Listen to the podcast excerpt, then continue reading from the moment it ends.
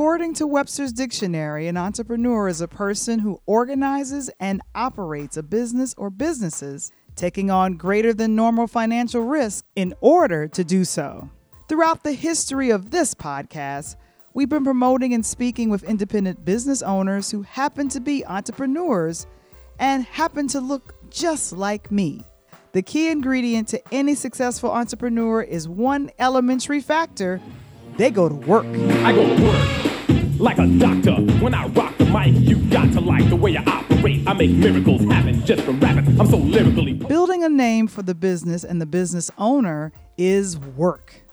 How do you do that when there's financial projections, accounting and payroll, marketing with sales, legal contracts, talent recruitment, and a whole host of other tasks that need to be done on a daily basis?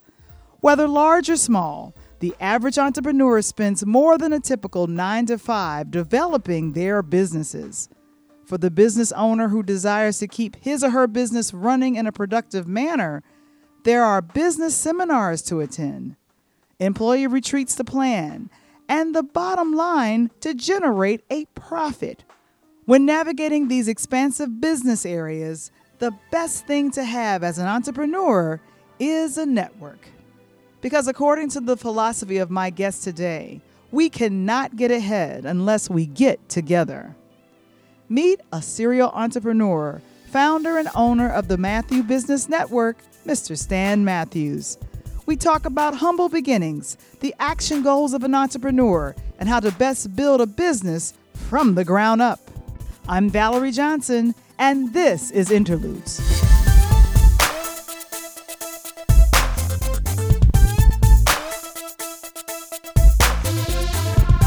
Interludes, a pure Lighthouse production. This episode is brought to you by our national sponsor, the Matthew Business Network, the premier growth platform for established black and urban business owners. And now, all the way live from the south side of Chicago, give it up for your host, Valerie Johnson.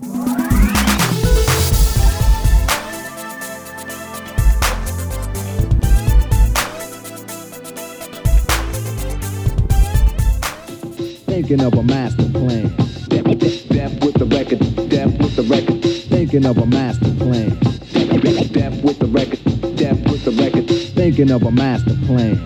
This ain't nothing but sweat inside my hands. So Hi, everybody. Welcome to another episode of Interludes. And this is me, Val Johnson. And I want to introduce you guys to a entrepreneur, person who has been doing marketing for decades and teaching other entrepreneurs how to do the same thing. Um, he has his shop Black Spotlight, and he has transitioned, and that's available on Facebook as well as YouTube. Yes, it is. I- and I'd like to introduce you guys to a very phenomenal man, and I'm learning a lot from Mr. Stan Matthews. How you doing on today? I am doing wonderfully. I don't know why I'm so giddy today. I think it's because I'm on your show. And uh, I'm learning a little bit about you as well. That's right. Val's the um, what is uh, what is what does Dr. George say? The bomb.com. If you need someone to give you a pep talk, especially if you're trying to become an entrepreneur or business owner, you talk to Stan. That's that's pretty much he's the best cheerleader without pom poms for anyone in that realm. And give me a little insight on your background. I I know a little bit, but let my audience know like Right. where you come from. What what have you been doing? Right. So I'm not. Uh, I, uh, I was not born in the United States. I was born in Georgetown, Guyana, which was at the time of my birth was British Guyana. It was a British uh, colony at the time. The country got its independence in 1968 when I was four years old. Uh, the other thing that happened significantly in my life at four years old is my parents came here to study as students. Uh, my father is an electrical engineer, my mother as a nurse. Uh, and so for the next four years, I was primarily raised by maternal and paternal grandmothers. Um, and because, um, you know, I was without parents, I think they gave me a little extra slice of love. so I wouldn't get as lonely as I could have gotten. And so, um, in this country, um, I thought I wanted to be like my uncle Frank and be a uh, international lawyer. Um, I thought he had a pretty cool life. He was always going to interesting countries uh, and served the United Nations for s- uh, some number of years. Uh, but then I got the law degree and uh, did two summer uh, work experience opportunities at large law firms and um, uh, was not necessarily as exciting as I thought it would be, Val. So, but here's what happened, guys, and this is somehow, uh, I guess, your prayers are answered. The Creator uh, put me at a marketing firm in New York on Madison Avenue, um, um, and we actually were doing some work for them. Researching a matter that they had. They had a, a case against um, one of their partners, and you know, I had to interview several people at this firm, and I got a, a peek into how they bill, which was very attractive. They bill a lot of money, and uh, also uh, what they do. They tell other people's stories in bite-sized pieces in print, on radio, and in television. And I said, you know, this is what I want to do. I want to tell other people's stories. So I guess I'm a griot. I'm a griot at heart. I love telling other people's stories. I certainly love inspiring other people to what else they can do to go to another level. And so, you know, 32 years ago, I decided that's what I was going to do. And uh, 32 years later, I'm still doing that. Um, my last business um, that I will be involved in is Matthews Business Network. It's a professional network that has members nationally and internationally. Um, and it's premised on the fact that there's so much opportunity when we connect, right? When we connect, we take advantage of the enormous skill set sets that we have. When we do not connect and we're dispersed, we can't take advantage of those same skill sets. So we've grown um, to operate nationally in the U.S., into the Caribbean and Europe, and next year we plan on launching uh, in uh, the continent of Africa and Asia, so that Black professionals and entrepreneurs can be connected on a global basis. Uh, just a factoid for you, Val: uh, Black consumers on a global basis uh, spent 10.2 trillion dollars last year. That's with Uh, a here's T. with a T. Here's the opportunity, guys. Here's the opportunity. You saw it on Val's show. we did two percent. We spent two percent of that, a whopping two percent, with each other, and ninety-eight percent on everybody else. So there's so much room. to grow. We we are the least prejudiced people with our money on the planet. yeah, we are. Yeah, I I know. I have a friend of mine that's obsessed with a store, and her husband pretty much threatened her like, "You cannot buy another item from this store. You can't." Um, one saying that you that I find inspiring that I hear and how you close um, many of your uh, meetings and things that you have is we cannot get ahead unless we get together. When you state that, I always think, well, why? I, I, I've been I've, I've been trying to do something so as a solo person for a long time, but I, I feel like I've been like running in place myself. Yeah. So I like that. Where does that come from? That saying? Well, uh, we are social beings by nature. Mm-hmm. um, um, check your own facts. Tell me how many great soldiers, great fighters, won any war by themselves. Tell me one guy that defeated a whole other army by himself or gal. Uh, I'm drawing a blank. Didn't happen. Tell me any great sports athlete. Michael Jordan, Jim Brown, Mm-hmm. Hank Aaron, Willie Mays. Tell me any one of them that won in their respective sports by themselves. Didn't happen, Nope. right? Tell me any great company that you admire in America. IBM, Ford Motor Car, General Electric, Microsoft, Apple. Tell me any one of them that have had the success that they've had with one person. Didn't happen. Steve Jobs was a great innovative mind at Apple, but he had a team on the innovative council at Apple of seven people, including Steve Wozniak and a couple of others who did the thinking with him. He had a mastermind, right? So mm-hmm. any of us who kind of been sold this bill of goods about Horatio Alger, pull yourself up by your bootstraps. yeah, the people who are telling you this don't realize that black folks in America for many years didn't have boots or straps. Wow. So No, we didn't. No, we didn't. but with what? Right? The the other thing is that you lose the ability to tap into your own culture, into your own family for answers. Let me give you an answer. Um, tap into black culture. In most of West Africa, among the Ashanti people, among the Yoruba people, among the Igbo people, a young man's legal father is not his biological father. Let me say that again. A young man's legal, by law, a young man's legal father is not his biological father. So you would say, Val, why? Stan, why? Well, look how intuitive and brilliant our people are.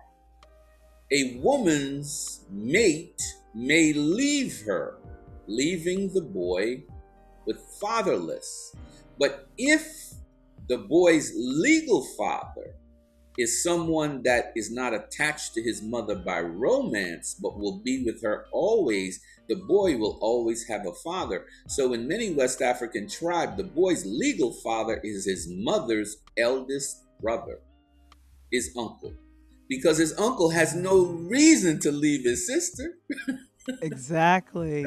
Exactly. Yeah, sharp up, but but see, but see, Val, we can't go in and pull that wisdom out without knowing that we're part of something greater than ourselves. Mm. That's an example of how team held families together and gave young men fathers, even if the romance guy, you know, the guy that your mother got weak in the knees and cried about, even if that guy left, the boy had a father.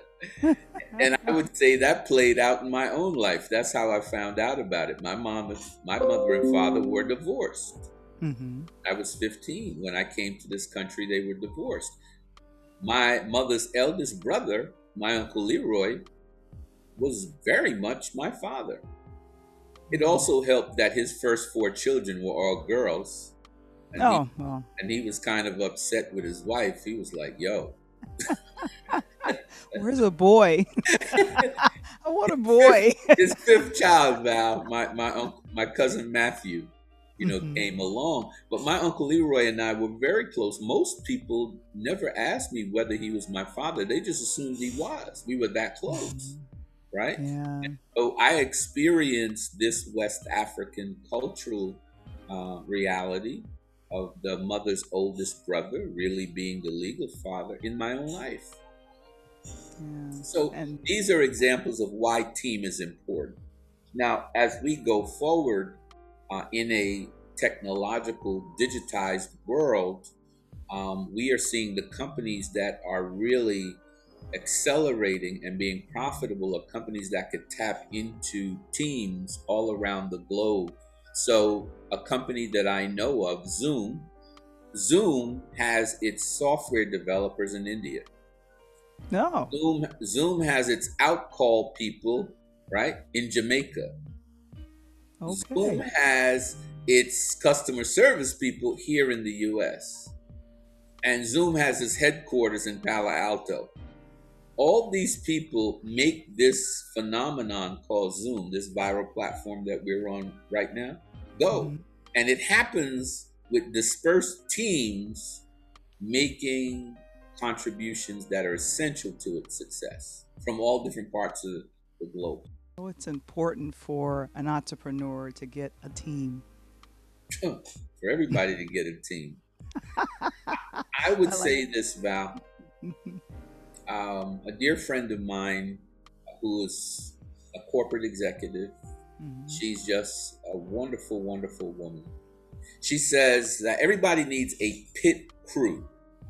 You'll Oh. never find a great race car driver without a pit crew. Someone to do the tires, someone to do the engine, someone to put in the gasoline, someone to talk to the driver on the headset. Right. So I said to her, Yeah, I need a pit crew as well. Riding along in my automobile, my baby beside me at the wheel. I stole a kiss at the turn of a mile. So she said, Well, what would you be if you were a car? I said, I'd definitely be a Ferrari. And a Ferrari needs a pit crew, right? So, what is the pit crew for an entrepreneur? The pit crew for an entrepreneur is a great operations person that could just make it run, the business run. A mm. great lawyer, a great lawyer, a great insurance person, a great money person, great banker, right? A great HR person. You know, if you're going to have a, a- an expanding enterprise, you need somebody to find you good people. And then you have to have policies to make those good people more productive. So that's five right there for an entrepreneur that you must have, right? So you got a pit crew. So let's say you think, you know, you're a Tesla. Well, you got to have a pit crew, Tesla. Let's say that you are a Jaguar. Guess what, Jaguar? You gotta have a pit crew. Gotta have a pit crew. I think I think I'm an Acura or maybe a BMW. I'm not sure. You wake up in your luxury bed and slide out of your luxury sheets. You get into your luxury shower and dry off with your luxury towel. You put on your luxury suit and your luxury watch. You grab your luxury coffee from your luxury coffee maker and add some luxury sugar. You step out of your luxury house and step into your luxury car, which makes everything else seem ordinary. Introducing the Acura RLX with jewel eye LED headlights and precision all wheel steering. It's luxury taken to a whole new level. Is the foundation of my ability to think objectively. Um, I, I recommend highly that any student who can go to an American law school. Because one of the things that American law schools force you to do is think from the side of your mind that you're most prejudiced about an issue on. So, what that does is it creates balance in your thinking. So, when I took constitutional law with Justice John Gibbons, who was a retired justice of the Second Appeals Court, you know, second highest court on the appeals level in the country, when mm-hmm. we argued Brown versus Board of Education in law school, he made me take the side of the Board of Education. Oh. And the reason for that is that I was automatically, you know, for, from the perspective of justice, fairness, and equity, on the side of student Brown. So he said, Stan, I know you. I, I know you agree with that side, but now I'm going to ask you to make the argument for the Board of Ed, for segregation. Very tough argument to make because, you know, my internal, my orientation was that these people are racist, wrong, unjust. Now, you know, I had to write a, a compelling legal argument to defend them. What that creates is balance. It forces you to know there's two sides to every issue. In business, you've got to weigh options and you've got to make rational judgments. And sometimes you've got to see from a perspective that you don't like. Yeah. You really do. Because if you only see from your own perspective, you have a blind spot. And So I would highly recommend anyone who has a chance to go to law school. They call that the Socratic method, the method of questioning from both sides, having balance, right? The the concept that comes out of um, pyramid science that the Greeks later called the nation Egypt. The Greek word for Kemet was Aegyptos. oh. A I G Y P T O S, Aegyptos. That's what they called the land of Kemet. The people called themselves Kemites. The Greeks called them Egyptians. Well, that's the American, that's the English version of it. But the science that comes out of it is if you look at a pyramid, it has two bases and a point. So the concept for law that the Egyptians created, who knows how long ago, was thesis, which is your point, and antithesis. And then if you take thesis and antithesis and they go up to the point of the pyramid, that's synthesis. How could I move the crowd? First of all, ain't no mistakes allowed. Here's the instructions, put it together. It's simple, ain't it? But quite clever. Someone So you can't get to synthesis unless you understand thesis and antithesis. Mm, right? Yeah. And so that's the whole idea. You know, you, the synthesis here is an understanding of both of these. You can't just say, I like this one. And then I don't need all that. I, I like that one. no, no, you gotta. And so I would highly recommend. That's what it forced me to do, and I brought that along in business. I've also sh- saved myself a whole lot of legal fees because contract law, employment law, commercial law, all these things I know. All wow. these things I know. Well, that's wonderful. So, for the person that is a, I've been hearing this terminology a lot, a solo entrepreneur, or in other words, they're a person that's operating. It's me themselves. There's me, myself, and I, and it's just them by themselves. Um, you've all you've already stated you need a pit crew. Um, you need to be able to have balance and being able to, you know, do judgment. So, if that person wanted to learn about how to grow as a business person, what could they learn from the Matthew Business Network? Well, what they could learn is it's um, just not true that there's any such thing as a solopreneur anymore. Mm-hmm. Um, I grew up in East Orange, New Jersey. It is the hometown of the father on Good Times, James Evans. Um, the the John Amos. portrayed- yeah, the guy John Amos is from East Orange, New Jersey. Uh, the late great Whitney Houston is from East Orange, New Jersey. Um, Dionne Warwick is from East Orange, New Jersey. Wilma Rudolph is from East Orange, New Jersey, right? Mhm. So, um, in in that town, the major town near to us in Newark is Newark is New Jersey's largest metropolitan center, Newark, New Jersey. Mhm. So there's a street very much like the Greenwood Avenue uh, or the Tulsa, Oklahoma, you know, the Black Street where all the black entrepreneurs. In Newark, it's called Halsey Street. Uh, Broad Ah. Street is where all of the big businesses run through downtown Newark, but Halsey Street is where you go get the good stuff. That's the Black Wall Street of Newark, right? now, there's a guy uh, on Halsey Street in Newark. It's been there for more than 50 years. He makes the best straw hats. All the lawyers, doctors, big time entrepreneurs, white and black, go to him to have him make these beautiful straw hats. Okay. And he would often say, you know, he's a solopreneur. You know, he works by himself, Mr. Green. But guess what? When I went to interview him, if you go in the back of his store, you open up that back door, there's a couple of guys weaving those hats. There's a couple of people cutting those patterns. There's his wife complaining about everything. But she's a usually what happens. perfectionist, right? and, and and she also wants to know every dime that came through that cash register. He has a team. Now, Mr. Green is known, he's out front greeting customers, but there's stuff going on in the back. Even the solopreneur. Hmm. Tell me a lawyer, a doctor, or an accountant who does not have a, a virtual or a physical assistant. Tell me one of them that does not have a couple of legal secretaries or a couple of bookkeepers who help them to keep the books. Tell me those that don't have an insurance person who can give them health, business, life insurance as they need it. Tell me who doesn't have a retirement specialist who can help you put something away from the time where you can't just work like you did when you were younger. This idea of this solopreneur, it's a it's it sounds like oh I'm a solopreneur. It's quite unreal. Go ahead and debunk that. Just debunk What do they call that? That's an oxymoron. You know, a word that's that describes a thing that's not real. Contradictory.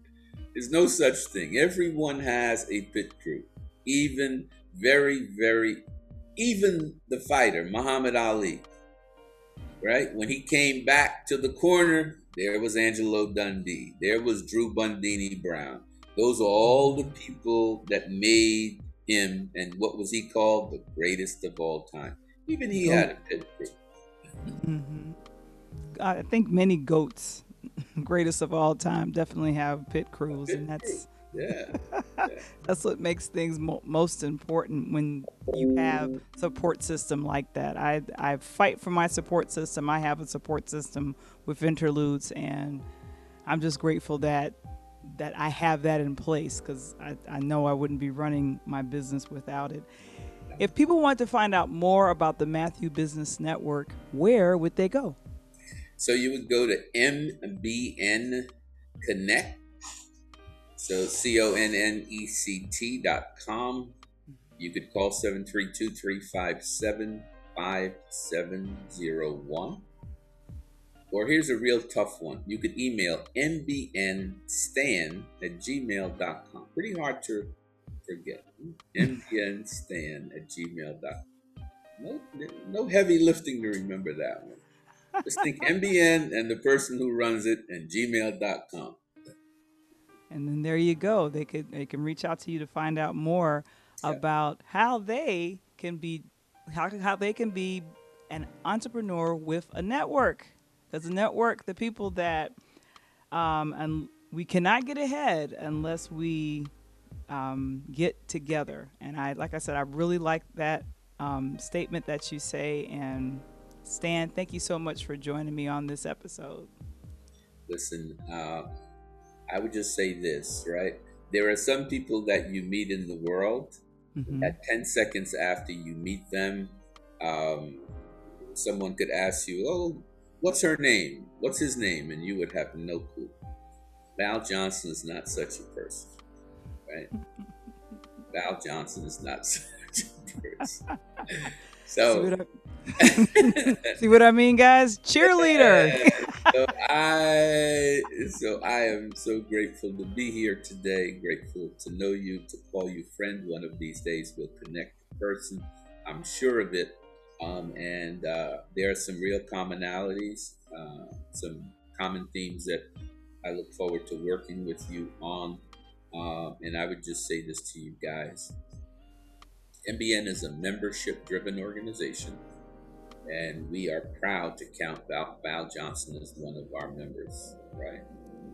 Remember this in the 21st century membership driven organizations are outpacing every other kind of organization. Why? Because membership driven organizations, their success is based on an acronym called TEAM. And that simply is together, everyone achieves more. All right. Thank you so much, Stan. I'm Valerie Johnson, and this is Interludes.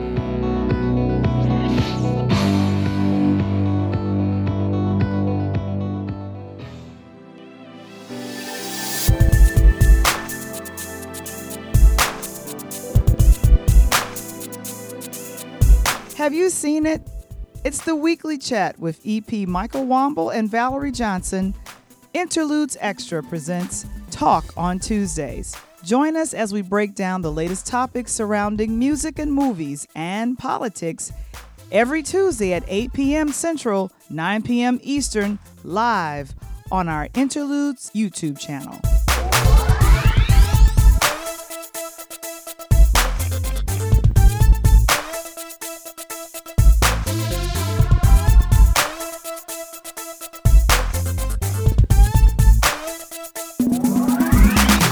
Interludes. Original concept by Valerie Johnson. Written by Michael Womble.